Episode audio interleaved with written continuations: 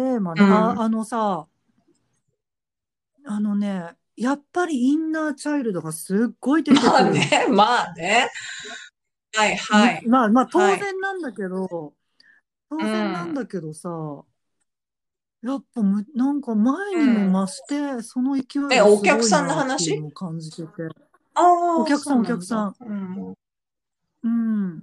うん。私さ、私も、まあもともとすごいインナーチャイルドの問題を抱えてたからさ、で、もう本当よ、あ、もうこのこの辺からラジオ使おうかな。あの、もうそれこそ40年近くさ、自分のことがもう大嫌いで、で、その子供の頃傷ついた自分がいるのは分かってるけど、自分のことが嫌いだからさ、子供の自分が嫌いなわけ。うんうんだだけどさなんかここどうにかしないと私前に進めないなって思い始めてそのインナーチャイルドにちょっと向き合い始めたんだけどさ。あのあ私自分のこと好きっていう風になんか感じられるようになった時は私うん。一時さ携帯の待ち受けね自分が子供の頃の赤ちゃんの時の写真携帯の待ち受けにしてたことがあっえーすごいっていてうか、赤ちゃんの時の写真持ってるんだ。すごいな。なんかね、すごい、これ、あ、言われてみたらすごい不思議なんだけど、それこそね、もう20年ぐらい前かな。なんか仲がいい、あの、友達がいて、で、まあ、あの、アメリカに住んでたから、あの、基本的にはさ、まあ当時その、スカイプとかみたいなものないから、まだ。だから、まあ、うんチャットだったのよ。で、チャットしながらさ、なんか、あ、昔の写真とかちょっと見せてよみたいな感じになって。で、なんか多分その中の1枚だったの。へーだから私は持ってなかったのよ。そしたら、そのさ、インナーチャイルドに向き合い始めたその30半ばぐらいの時にさ、その友達から急にその写真が送られてきて、フェイスブック経由で送られてきたからさ、なんかそこにずっなと。残ってたんだよね。そうそうそう。で、なんかその、その写真をさ、待ち受けにしてめでてたのは、去年へかなちょうど1うん年ぐらい前かな。なんかふとあの写真探したらあるかもしれないと思って、探したらあってさ、すごいな。そうそうそう。だからそのくらい自分のことがもう好きでしょうがない時期があって、その子供のうん頃の自分がね、あんなに命だってたのに。で、あのーまあ、その時期から半年ぐらいは、そのさ、自分の中にいる自分のインナーチャイルドの声を聞くっていうのをやっぱりちょっと気を気をつけてたというか、まあ、可愛いから聞きたくてしょうがないみたいなところがあって、なんか食べる時も何食べたいとか聞いてみたりとかがあったんだけど、なんか気づいたら、ここ半年ぐらいさ、インナーチャイルドとも喋ってなかったへえ、の。そっかそっか。うん。忙しかったからね。多分それは それもあるんだけどさなんかそうこれ私のあの勝手な思い込みなんだけどさだから本当かどうかわかんないけど、なんかもう今はインナーチャイルドとしてはもう分立、分うん分裂分離してないんだろうなって思った、統合してんじゃないの？そうそうそうそう。だから統合したからさ、いちいち話しかける必要もなくなっててさ。そう。だからわざわざインナーチャイルドと向き合うとかそういうのもなくなって。うん。こういうことなんだなっうん。ていうのを、お客さんとセッションしながら思い出しうん。た。なるほどね。うん。そのうん、そうだよね。割と私たちと同じぐらいの年代の人たちかな。ええそうだね。やっぱり40代から50ああ、代50代の人もいるんだね。ね。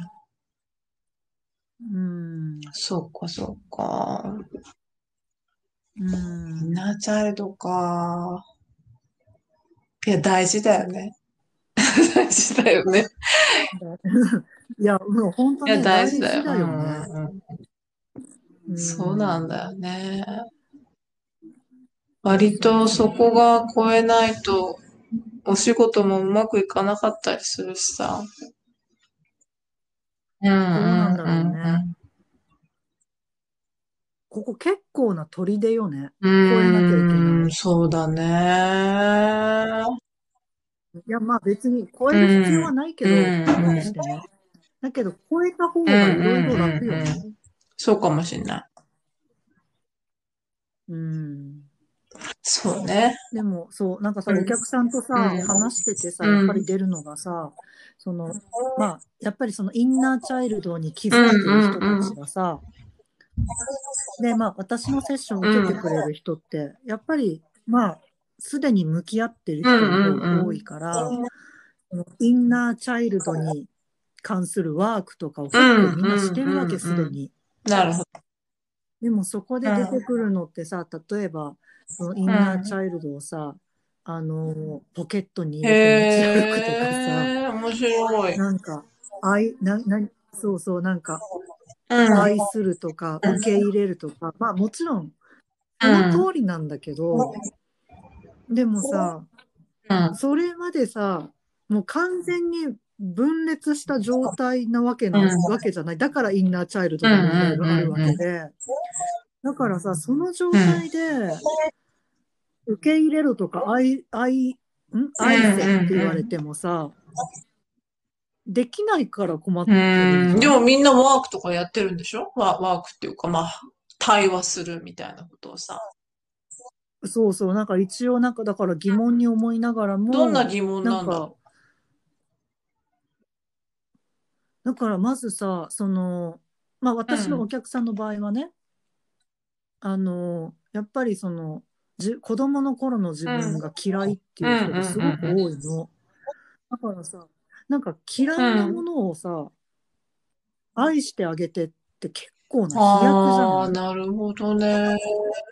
だからさ、そのさ、嫌いからさ、大好きっていう間を埋めなきゃいけないんだけど、うんうんうんそのね、うん。そのプロセスがあまり説明されないことが多い。でもさ、知りたいのはそこじゃん。みんなどうやってそうやってワークしてるの？そのインナーチャイルド系のセラピストとか？本とか？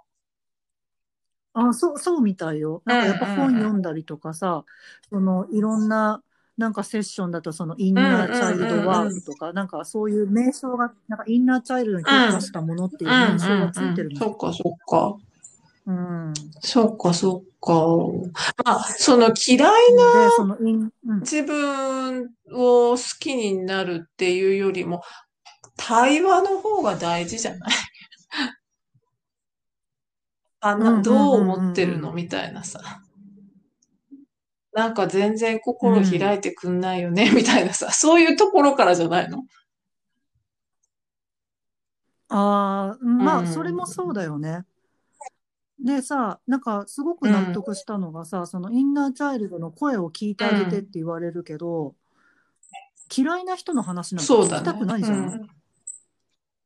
そう。だから、なんかわかるんだよ。うん理論的にはさ、あの、その話を聞いてあげるとかさ、あの、そもうやっぱ対話なんだけど、その対話以前うん。うん。のところでさ、なんかもうちょっとその時点で難しいんですけどっていう人の方が意外と多いんじ私ね、十何年前ぐらい、十三年ぐらいかな。なんかそういうのやってたんだよ。うん。で、半年ぐらいね、は会話ができなかった。あの、真っ黒な感じの岩みたいになって、トゲトゲしい感じでね、全く口を開いてくれないわけ。でも、やめなかったんだよ。その時のさ、うんやっちゃんはさ、あ、そっか、そうなんだ。だからもそう、だからみんなやめちゃうじ。ゃん。うん。無理だわってなるじゃん。うううでもそういうもんじゃないからさ、もうこれライフワークだから、毎日やるしかないんだよ。うんうんうんうんあ、まあその期間限定でどうにかなるっていうよりも、一生かけて、っていうか一生共にいるわけだからさ、そのうん、ちょっとやそっとでどうにかなるっていう話じゃないんだけどね。うーうんうんん。うんうんまずさ、その、そこの説明もないのかもね。やっぱりさ、そのインナーチャイルドのワークとして売ってる方としてはさ、こんな効果が出ますよっていうのはやっうん、ぱりまあまあ、歌いたい効果がある人もいるんだろうけどね。あの、短期間でね。うん、うんもちろんもちろん。っていうのはさ、その効果が出るっていう人は、うんそれなりにもうちょっと素地が、あの、ちょっと準備が整ってる人たちだからさ、全然やっぱり準備ができてない人たちにとっては、私みたいな人にとってはやっぱすっごい時間かかると思うよ。うんうんいや、その通りだと思うんだよ。だけどさ、うんなんかそのやっちゃんみたいにさ、そあの半年ぐらいもう腰を据えて待てる人もいればさ、でも、あのーうん。だから初めにさ、このくらいかかりますよっうん。ていうのをさ、多分そういう情報もなうかったりもするんじゃん、ないかななるほどね。ライフワークです。インナーチャイルドは。あの、一つの人生だかまあらさ。そうだよね。うんう、んそうね。まあでも癒されたら癒されたで楽しくなるからな。癒した方がいいよな。うん、そう、それはもう全然違うよね。なんか、癒す前、癒した後ってもう全然人生変わるもんね。ね。うん。うん。なんか過去のあとなんかやっぱりこう、取り組めない人たちはやっぱ、私視点で言うと、やっぱエネルギーがすごくない。全然ないな。ないから継続できないもんだって。それちょっと面白い視うん、点だねやっぱそうだよ。そうそうそう。うん。何？そのさ、エネルギーが、エネルギーがないとか少ない人っていうのはさ、何普段の生活でも渇水してるの？そうだよね。普段の生活の仕方とか、考え方とか、思考の癖とか、食べるものとか、食べ方とか、まあ生き方全部だよね。うんそれでうんエネルギーが溜る。まるような生き方なのか、溜まらないような生き方なのかでちょっと変わるよね。そういうワークとかする人、時はね。ううん。だってエネルギーも漏れながらさインナーチャイルド、インナーチャイルド言ってもさ、うん全くダメだよ。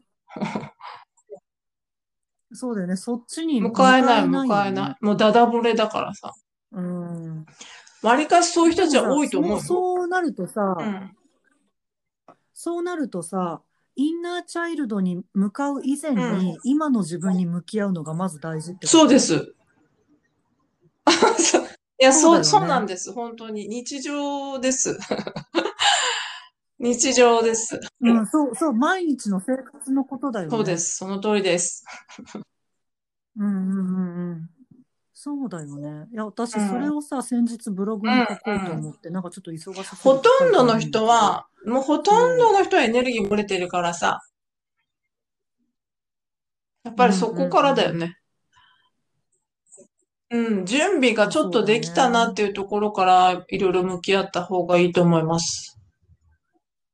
うん、うんうんうん。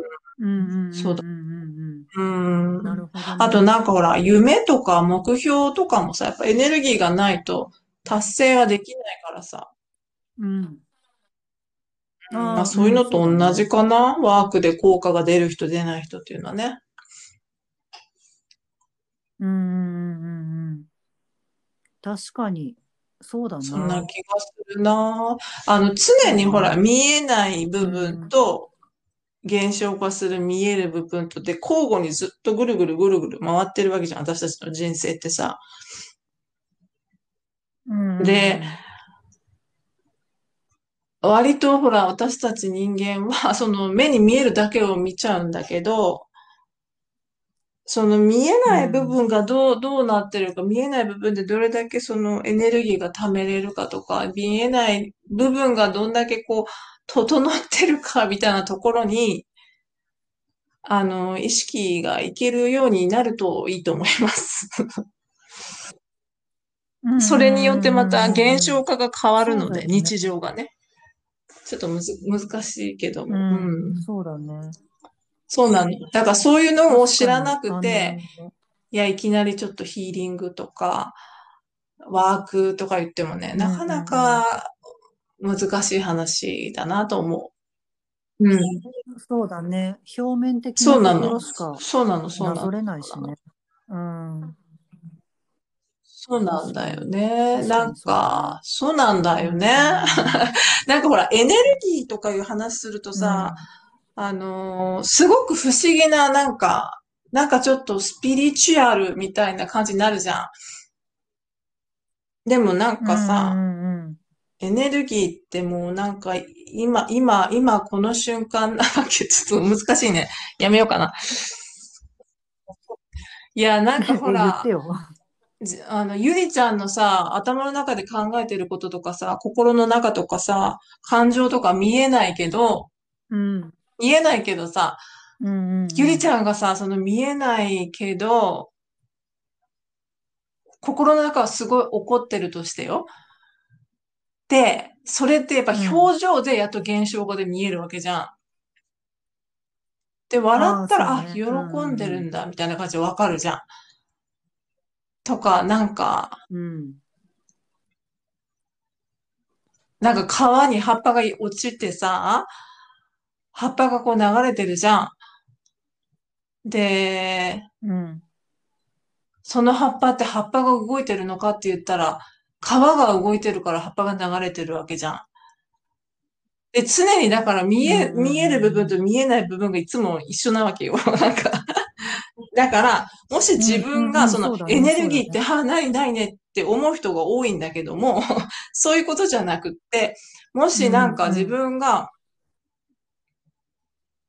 そのワークをやったとしてさ、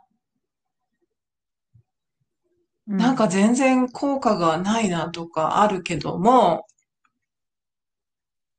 いうや、ちょっん。といいわ。やっぱりいい、この話なんか。ちょっと難しいな。難しい、難しい。なんでよ、なんでよ。え、嘘、すごいいや興味いや、深いんだいけど。いいよ、いいよ。すごいちょっとこれ。なんか難しいな。話が長くなるからいいよ。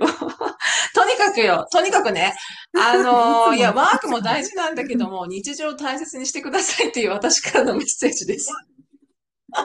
いや、いや、でももう本当その通りだよね。あのさ、そう、日常、もうそ、それこそエネルギーっていう言う葉にどうしてん。もなってしまうけどさ、なんか、あうの、ん。無駄なことにさ、エネルギーを浪費してうたりとか、ん。それこうん。そ漏れてたりとかさ、自分にむ、なんていうの、使えてないものっていっぱいあるもんね。う。うん。なんかそれはさ、あの、エうネルギーっん。ていうとややこしくなるけど、う例えばん。時間だったりとかさ、うん。なんか人のためとか、なんかどうでもいいことに時間を使ってしまって、自分うにん。使える時間うがん。ほとんどないとかさ、なんかそれはな何かが忙しくて必要であって、そういう状態であるのはしょうがないんだけど、でもやっぱりうなんかそこに無駄ん。があったりとかさ、なんかこうしなきうゃいけないっん。て思い込んで、自分の時間なり身を削ってう人にやん。ってあげてたりとかさ、いや、そうだよ。もで、ちろんで自分が幸せならやっていいんだよ、人に。うん。うんうん。満たされてるならね。そうなの、そうなの。だから、うん、そううそうんそうそう、満たされてれば、それは、それってすごくいいエネルギーの循環なわけじゃない？うん。自分が好きでやってるから。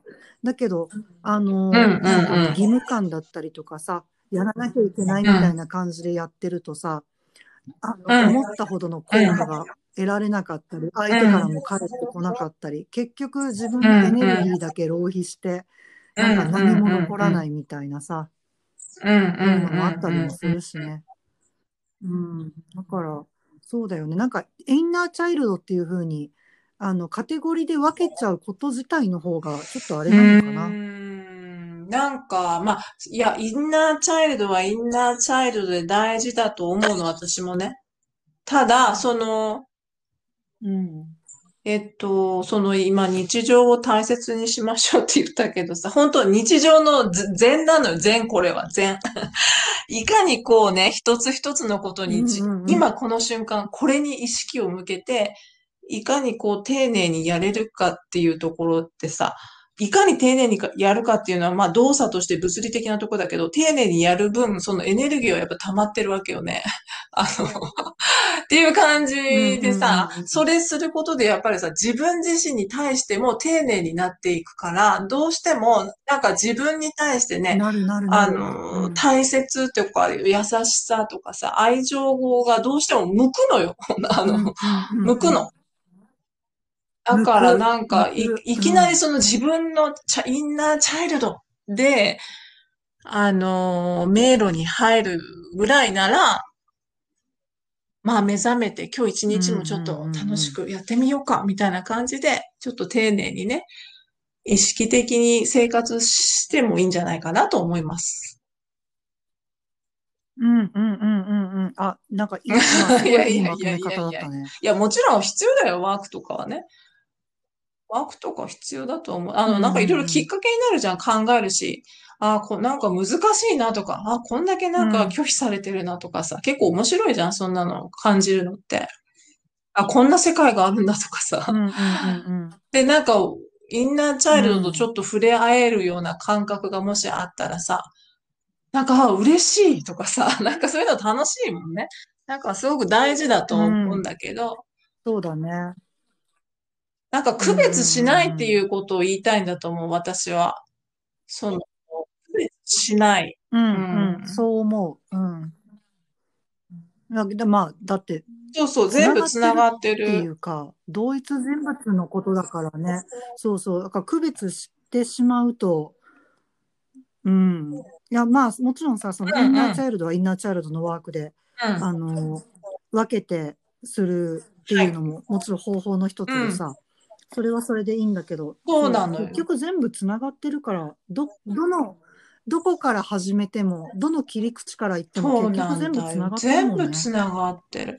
あの、私よく講座で言うんだけど、その過去からの時間と未来からの時間がぶつかったところがもう今なんだよね。だからもう、ただただ今を生きればいいんだよね。でも、悩める人たちって大体過去過去をずっと見たり、ど、な、過去なのか、まあ、未来のまだ起こってないことをずっと思ってるか、で、なんかぐちゃぐちゃになって、うんなんか、ってなるわけだけど、そんなんじゃなくても、とにかく今、うん 今を大切にね、生きるのが一番大事かなって思いますけど。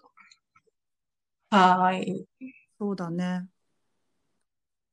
そこでエネルギそうーなり余裕なりも呼び方は何でもいいんだけど、それができたときに、まあインナーチャイルドのことならインナーチャイルドと向き合うだけの余裕だったり。やっぱ元気になるよね、なんか。ね。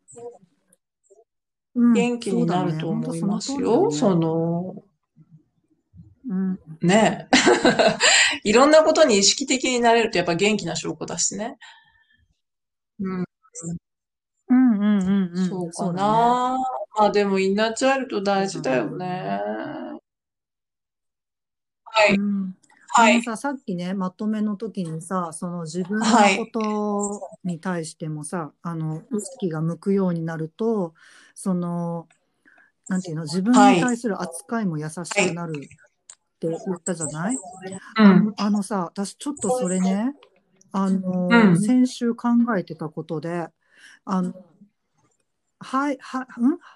なんだっけ、えいはいはいはい。HSP?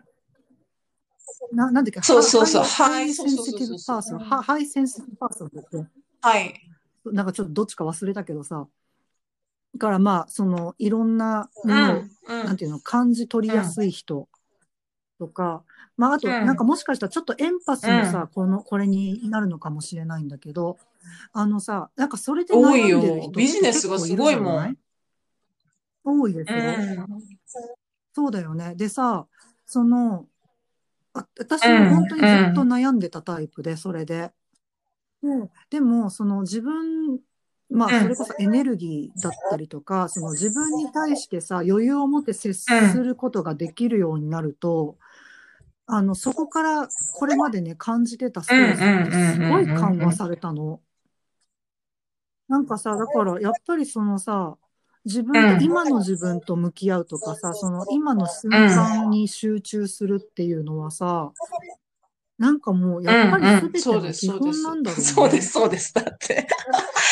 あの、いや、本当にそうで、割とそういう問題で悩んでる人たちって、私よくほら、ゆりちゃんにも言うけど、そういうタイプの人たちって大体すべてのネガティブなエネルギーをね、頭と胸で受けてるわけじゃん。あの、全部ね、あの気を感じやすい人たちって割と全部体の上の方で気を受けてるのよね。で、割とその頭の方とかその辺は、なんか若干ね、チャクラがこう、空き気味の人もいるわけ。でも本当は一番大事なのは、第二チャクラ、やっぱ丹田なのよ。丹田か第一が、しっかりしとかなきゃいけないのよね。うんうんじ で、その第二とかが全然エネルギーないから、だからじゃあどうしたらいいのかっていうと、その、その日常の中の善っていうか、日常を大切にするとかさ、その、まあ、掃除とかもそうだよね。とにかく、うんあのーとにかく日常のことすべてね、しっかりやってくるとね、丹田が本当に強くなるよ、第二チャクラが。そうすると、やっと自分。が分かっそれってさ、あの、なんか、それがない。うんうんうんうん。それってさ、そうそうそうそうそうなんかグラウンディングとかなんかいろんな言葉があるけどさ、ほんとさ、そう、そうそういうことそういうことつけるってことなんだよね。そうなのよ。ね。だからさ、その、何？その、あの、いろいろ受け取りやすい人だったり、感じやすい人だって、って本当にいいるしさ、それはその人の能力だったりもするから、あの、そう、そう、能力なんだよね。だからさ、あのけ消えることはないし、もちろん他の人に比べたらそこが敏感だったりするっていうのは変わりないけどさ、そのグラウンディングだったり、その地に足をつけることができることによってさ、そこから感じてたストレスだったり、その振り回されてた部分ってなんかもうそういう人たちこそ本当に第二丹田を鍛えた方がいいよね。で、そのおかげうんうん。うんで自分の特殊な才能を使えるようになるし、あの、あと嫌な、あそうそうそうそう。そうで自分が使える。振り回されずにそうそう。だから嫌なエネギルギーとかもその丹田で受け止めるとさ、丹田ね、消化してくれるよ、さーって。あの、なんか本当にね、マグマみたいな感じですごい力があるから、そこでいっぱい、あの、受け止めながら新しいエネルギーを回していけるように、第二チャクラ、丹田を鍛えなさいっていつも言ってます。とにかく頭と胸で受け止めてるかならすぐ病気になる。あの、うつとかね。あの、声が出なくなるとか、なるなる。結構多いですよ。うん。